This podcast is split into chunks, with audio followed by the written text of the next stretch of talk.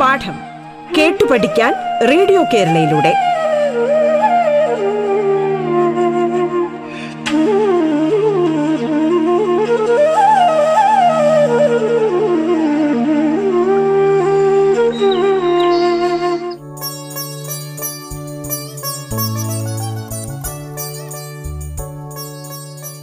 പ്രിയപ്പെട്ട പത്താം തരം വിദ്യാർത്ഥികളെ എല്ലാവർക്കും നമസ്കാരം. ഞാൻ അർജുനൻ കൊട്ടുക്കര കാസർഗോഡ് ജില്ലയിൽ ചെറുവത്തൂർ തിമിരി മഹാകവി കുട്ടമത്ത് സ്മാരക ഹൈസ്കൂളിലെ ജീവശാസ്ത്ര വിഷയം കൈകാര്യം ചെയ്യുന്ന അധ്യാപകൻ. പത്താം ക്ലാസ്സിലെ ജീവശാസ്ത്ര പുസ്തകത്തിലെ ഒന്നാമത്തെ പാഠം അറിയാനും പ്രതികരിക്കാനും. എന്നതിലെ ചില പ്രധാന ഭാഗങ്ങളെക്കുറിച്ചാണ് ഞാൻ ഇന്നിവിടെ സംസാരിക്കുന്നത്.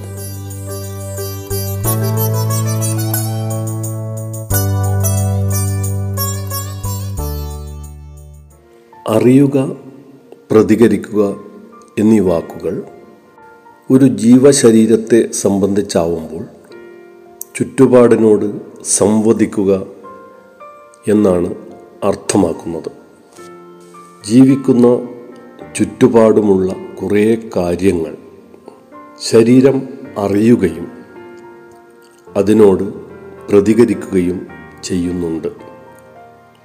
പ്രകാശം ശബ്ദം ഗന്ധം രുചി സ്പർശം താപം ഇവയെല്ലാം അത്തരം അറിവ് തരുന്ന ഘടകങ്ങളാണ്. ഈ ഘടകങ്ങൾ ശരീരത്തിലെത്തുമ്പോൾ പ്രതികരണമുണ്ടാകുന്നു. ആ പ്രതികരണം നമ്മളിൽ ചില അനുഭവങ്ങളായി മാറുന്നു. ഇങ്ങനെ ജീവികളിൽ പ്രതികരണങ്ങൾക്ക് കാരണമാകുന്ന പ്രേരണകളെ നാം വിളിക്കുന്നത് ഉദ്ദീപനം എന്ന പേരിലാണ്. ഇംഗ്ലീഷിൽ സ്റ്റിമുലസ് എന്ന് പറയും അതായത് ഉദ്ദീപനം എന്ന് പറയുന്നത് ജീവികളിൽ പ്രതികരണങ്ങൾക്ക് കാരണമാവുന്ന പ്രേരണകളാണ്. പ്രകാശം ശബ്ദം ഗന്ധം രുചി സ്പർശം തുടങ്ങിയവ പുറത്തുനിന്നു വരുന്ന ഉദ്ദീപനങ്ങളാണ്. അതായത് ബാഹ്യ ഉദ്ദീപനങ്ങളാണെന്ന് സാരം. ആന്തരികമായും ഉദ്ദീപനങ്ങളുണ്ട്. വിശപ്പും ദാഹവും ആന്തരിക ഉദ്ദീപനങ്ങളാണ്. ഉദ്ദീപനങ്ങളെ സ്വീകരിക്കുന്നതിന് ചില ശരീരഭാഗങ്ങളിൽ പ്രത്യേകിച്ചും ജ്ഞാനേന്ദ്രിയങ്ങളിൽ സവിശേഷ കോശങ്ങളുണ്ട്. ഇവയാണ് ഗ്രാഹികൾ റിസപ്റ്റേഴ്സ്. ഈ ഗ്രാഹി കോശങ്ങൾ ഉദ്ദീപനങ്ങൾ സ്വീകരിച്ച് ചില സന്ദേശങ്ങൾ രൂപപ്പെടുത്തുന്നു. ഇത്തരം സന്ദേശങ്ങൾ തലച്ചോറിലെത്തുമ്പോൾ ശരീരം പ്രതികരണ പ്രവർത്തനങ്ങൾ നടത്തുന്നു. ഇങ്ങനെ അറിയാനും പ്രതികരിക്കാനും നമ്മെ സഹായിക്കുന്ന അവയവ വ്യവസ്ഥയുടെ പേര് നാഡീവ്യവസ്ഥ. നെർവസ് സിസ്റ്റം എന്നാണ്. ഞാൻ ഈ പറഞ്ഞ കാര്യങ്ങളിൽ നമ്മുടെ എസ് എസ് എൽ സിയുടെ പൊതുപരീക്ഷയ്ക്ക് വരാൻ സാധ്യതയുള്ളത് ഉദ്ദീപനം ഗ്രാഹികൾ എന്നിവയുടെ നിർവചനം അതുപോലെ ബാഹ്യ ആന്തരിക ഉദ്ദീപനങ്ങൾക്ക് ഉദാഹരണങ്ങൾ എന്നിവയാണ്. ഇനി നമ്മൾ നാഡികളെയും നാഡീവ്യവസ്ഥയെയും കുറിച്ചുള്ള കാര്യങ്ങളാണ് മനസ്സിലാക്കാൻ പോകുന്നത്. നാഡീവ്യവസ്ഥ രൂപം കൊണ്ടിട്ടുള്ളത് നാഡീകോശം അഥവാ ന്യൂറോൺ എന്ന പ്രത്യേക ഘടനയുള്ള കോശങ്ങൾ ചേർന്നിട്ടാണ്. നാഡീവ്യവസ്ഥയുടെ അടിസ്ഥാന ഘടകമാണ് നാഡീകോശം അഥവാ ന്യൂറോൺ. സാധാരണ കോശങ്ങളിൽ കാണുന്നത് പോലെ കോശസ്തരം കോശദ്രവ്യം ന്യൂക്ലിയസ് കോശാംഗങ്ങൾ എന്നിവയെല്ലാം ന്യൂറോണിലുമുണ്ട്. പക്ഷേ മറ്റു കോശങ്ങളിൽ നിന്നും വ്യത്യസ്തമാക്കുന്ന ചില സവിശേഷതകളും കൂടി നാഡീകോശത്തിന് ഉണ്ട്. ഒരു മില്ലിമീറ്ററിൽ താഴെ മുതൽ ഒരു മീറ്ററിൽ അധികം വരെ നീളമുള്ള നാഡീകോശങ്ങൾ നമ്മുടെ ശരീരത്തിലുണ്ട്. സാധാരണ കോശങ്ങളുടേതുപോലെ ഒരു കോശം. അതിൽ നിന്നും പുറത്തേക്ക് നീണ്ടിരിക്കുന്ന ചില വളർച്ചകൾ. ഇങ്ങനെയാണ് നാഡീകോശം. ഒരു കോശം നമുക്കറിയാം സാധാരണ കോശം നമ്മൾ ചെറിയ ക്ലാസ്സുകളിൽ നമ്മൾ പഠിച്ചിട്ടുണ്ട്. ആ സാധാരണ കോശത്തിൽ നിന്ന് ചില പുറത്തേക്കുള്ള വളർച്ചകൾ. ഒരു നാഡീകോശത്തിൽ ഏതൊക്കെ ഭാഗങ്ങളാണ് കാണുന്നത് എന്ന് നോക്കാം. ഒന്ന് കോശ ശരീരം ഇതിൽ ന്യൂക്ലിയസും കോശാംഗങ്ങളും എല്ലാമുണ്ട്. ഈ കോശ ശരീരത്തിൽ നിന്നും പുറത്തേക്ക് കാണുന്ന നീളം കുറഞ്ഞ വളർച്ചകൾ ഇവയെ നമ്മൾ ഡെൻഡ്രോണുകൾ എന്നാണ് വിളിക്കുന്നത്. ഡെൻഡ്രോണുകളുടെ ശാഖകൾ ഡെൻഡ്രൈറ്റുകൾ. ഡെൻഡ്രൈറ്റുകൾ മറ്റൊരു ന്യൂറോണിൽ നിന്നും സന്ദേശങ്ങൾ സ്വീകരിക്കുന്ന ഭാഗമാണ്. ഡെൻഡ്രൈറ്റുകൾ സ്വീകരിക്കുന്ന സന്ദേശങ്ങളെ കോശശരീരത്തിലേക്ക് എത്തിക്കുന്നത് ഡെൻഡ്രോണുകളാണ്. കോശശരീരത്തിൽ നിന്നും പുറത്തേക്കുള്ള വളർച്ചകളിൽ ഒന്ന് വളരെ നീളം കൂടിയതാണ്. ഇതിനെ ആക്സോൺ എന്നാണ് വിളിക്കുന്നത്. ആക്സോൺ കോശ ശരീരത്തിൽ നിന്നും സന്ദേശങ്ങളെ പുറത്തേക്ക് കൊണ്ടുപോകുന്നു. ആക്സോണുകളുടെ ശാഖകൾ ആക്സോണൈറ്റുകൾ എന്നാണ് അറിയപ്പെടുന്നത്. ആക്സോണൈറ്റിന്റെ അഗ്രത്തിൽ ചെറിയ മുഴ പോലുള്ള ഭാഗങ്ങളുണ്ട്. ഇവയെ സിനാപ്റ്റിക് നോബുകൾ എന്നാണ് വിളിക്കുന്നത്. Synaptic knob. ആക്സോണിൽ നിന്നും സന്ദേശങ്ങളെ സിനാപ്റ്റിക് നോബിലെത്തിക്കുന്നത് ആക്സോണൈറ്റുകളാണ്. സിനാപ്റ്റിക് നോബ് ആവേഗങ്ങൾ എത്തുന്ന സമയത്ത് നാഡീയ പ്രേഷകങ്ങൾ എന്ന രാസവസ്തുക്കൾ ഉൽപ്പാദിപ്പിക്കുന്നു. ഈ നാടീയ പ്രേഷകങ്ങൾ സന്ദേശങ്ങളെ തൊട്ടടുത്ത ന്യൂറോണിലേക്ക് കൈമാറുന്നു.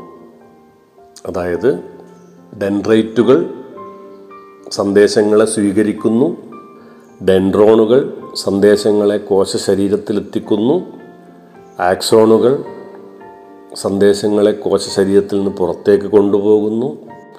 ആക്സോണൈറ്റുകൾ സന്ദേശങ്ങളെ സിനാപ്റ്റിക് നോബിലെത്തിക്കുന്നു സിനാപ്റ്റിക് നോബ് നാടീയ പ്രേഷകങ്ങൾ ഉൽപ്പാദിപ്പിച്ച് സന്ദേശങ്ങളെ തൊട്ടടുത്ത ന്യൂറോണിന് കൈമാറുന്നു.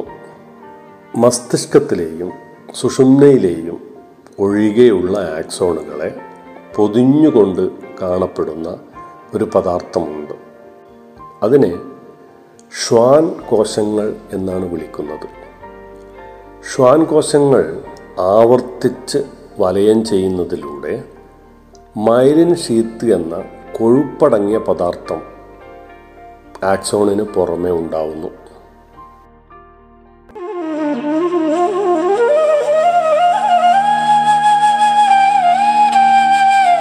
പാഠം കേട്ടു പഠിക്കാൻ റേഡിയോ കേരളയിലൂടെ.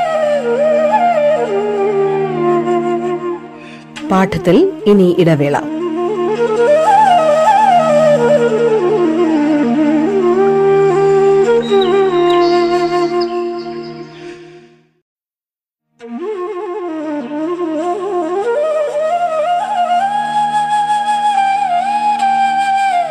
പാഠം കേട്ടു പഠിക്കാൻ റേഡിയോ കേരളയിലൂടെ. തുടർന്ന് കേൾക്കാം പാഠം.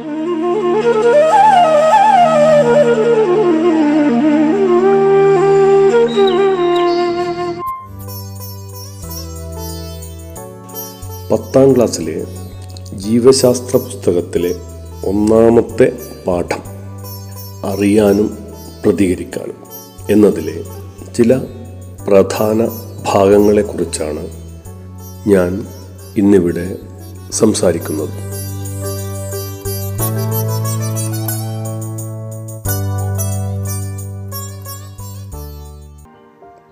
സാധാരണയായി ഈ ഭാഗത്തു നിന്നും ന്യൂറോണിന്റെ ഘടനയുമായി ബന്ധപ്പെട്ട് പുസ്തകത്തിൽ നൽകിയിരിക്കുന്ന ചിത്രം പകർത്തി വരച്ച് ചില സൂചകങ്ങൾ തന്ന് അത് തിരിച്ചറിഞ്ഞ് ഭാഗങ്ങൾ അടയാളപ്പെടുത്താനുള്ള ചോദ്യങ്ങളാണ് ഉണ്ടാവുക. പല വർഷങ്ങളിലും അങ്ങനെയുള്ള ചോദ്യങ്ങൾ ചോദിച്ചിട്ടുണ്ട്. അതുകൊണ്ട് തന്നെ ചിത്രവും ഭാഗങ്ങളുടെ ധർമ്മങ്ങളും കൃത്യമായി പഠിച്ചു വെക്കുന്നത് നല്ലതാണ്. ഇനി എന്താണ് മൈലിൻ ഷീത്ത് എന്ന് നോക്കാം. കേന്ദ്ര നാഡീവ്യവസ്ഥയുടെ ഭാഗങ്ങളായ മസ്തിഷ്കത്തിലും സുഷുമ്നയിലും ഒളിഗോഡെൻഡ്രോസൈറ്റുകൾ എന്ന സവിശേഷ കോശങ്ങളാണ് മൈലിൻ ഷീത്ത് ഉണ്ടാവുന്നതിന് കാരണം. ഒരു ഒളിഗോഡെൻഡ്രോസൈറ്റ് ഒന്നിലധികം ആക്സോണുകളെ വലയം ചെയ്യും. എന്നാൽ കേന്ദ്രനാഡീ വ്യവസ്ഥ ഒഴികെയുള്ള ഭാഗങ്ങളിൽ എന്ന് പറഞ്ഞാൽ മസ്തിഷ്കം സുഷുമ്ന എന്നിവ ഒഴികെയുള്ള ഭാഗങ്ങളിൽ മൈലിൻ ഷീത്ത് ഉണ്ടാവുന്നത് ഷ്വാൻ കോശങ്ങൾ ചേർന്നാണ്. കൊഴുപ്പുള്ളത് കൊണ്ട് തന്നെ മൈലിൻ ഷീത്തിന് തിളക്കമുള്ള വെള്ള നിറമാണുള്ളത്. നാഡീവ്യവസ്ഥയിൽ മൈലിൻ ഷീത്തുള്ള ന്യൂറോണുകൾ കൂടുതലായി കാണപ്പെടുന്ന ഭാഗം തിളങ്ങുന്ന വെള്ള നിറത്തിൽ ആയതുകൊണ്ട് അതിനെ വൈറ്റ് മാറ്റർ എന്നാണ് വിളിക്കുന്നത്. അതായത് നാഡീവ്യവസ്ഥയുടെ തിളങ്ങുന്ന വെള്ള നിറത്തിൽ കാണുന്ന ഭാഗമാണ് വൈറ്റ് മാറ്റർ. അവിടെ കൂടുതലായി കാണുന്നത് മൈലിൻ ഷീത്തുള്ള ആക്സോണുകൾ അതായത് ന്യൂറോണുകൾ ചേർന്ന ഭാഗമാണ്.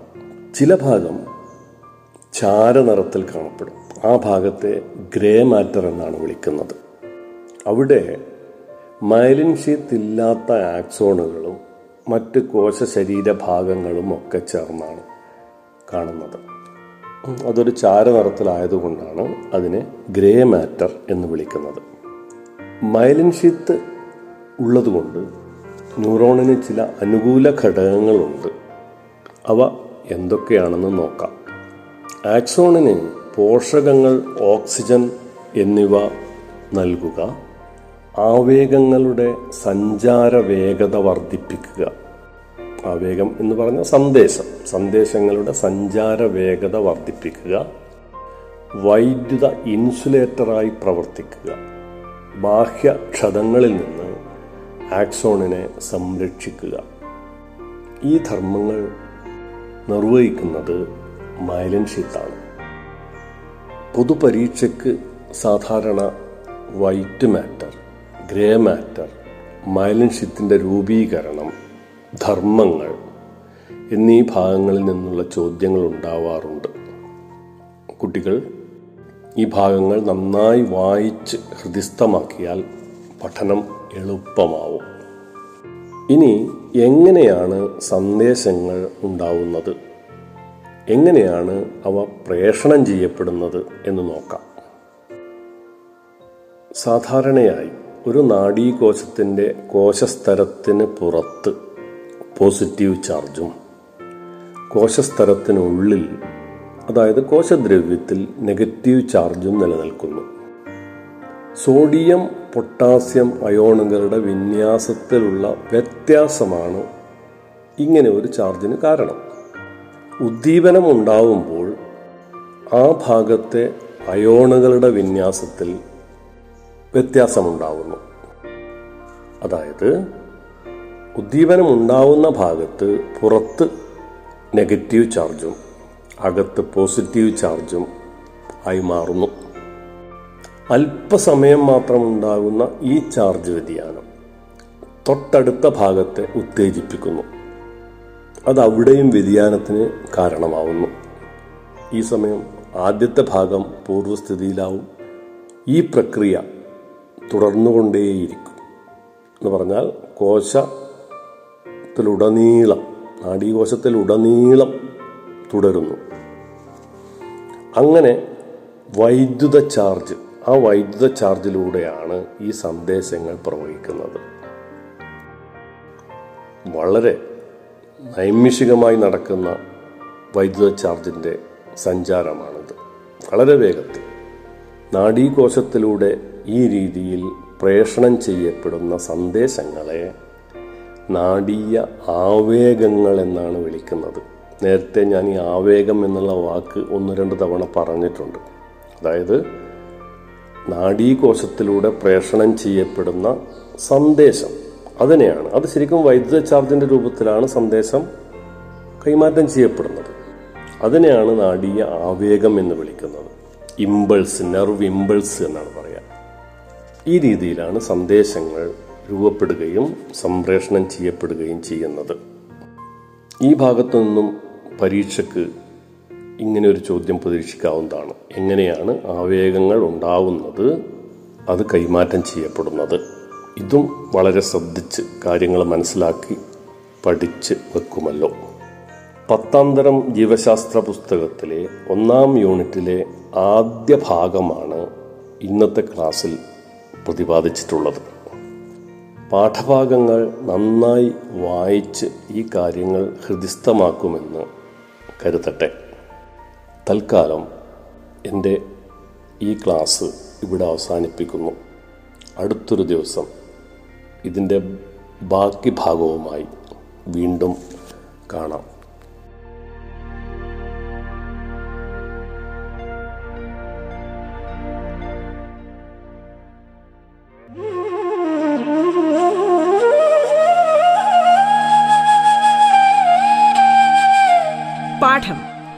പഠിക്കാൻ റേഡിയോ കേരളയിലൂടെ. പാഠത്തിന്റെ ഇന്നത്തെ അധ്യായം പൂർണമാകുന്നു. ഇനി അടുത്ത ദിവസം കേൾക്കാം. നമസ്കാരം.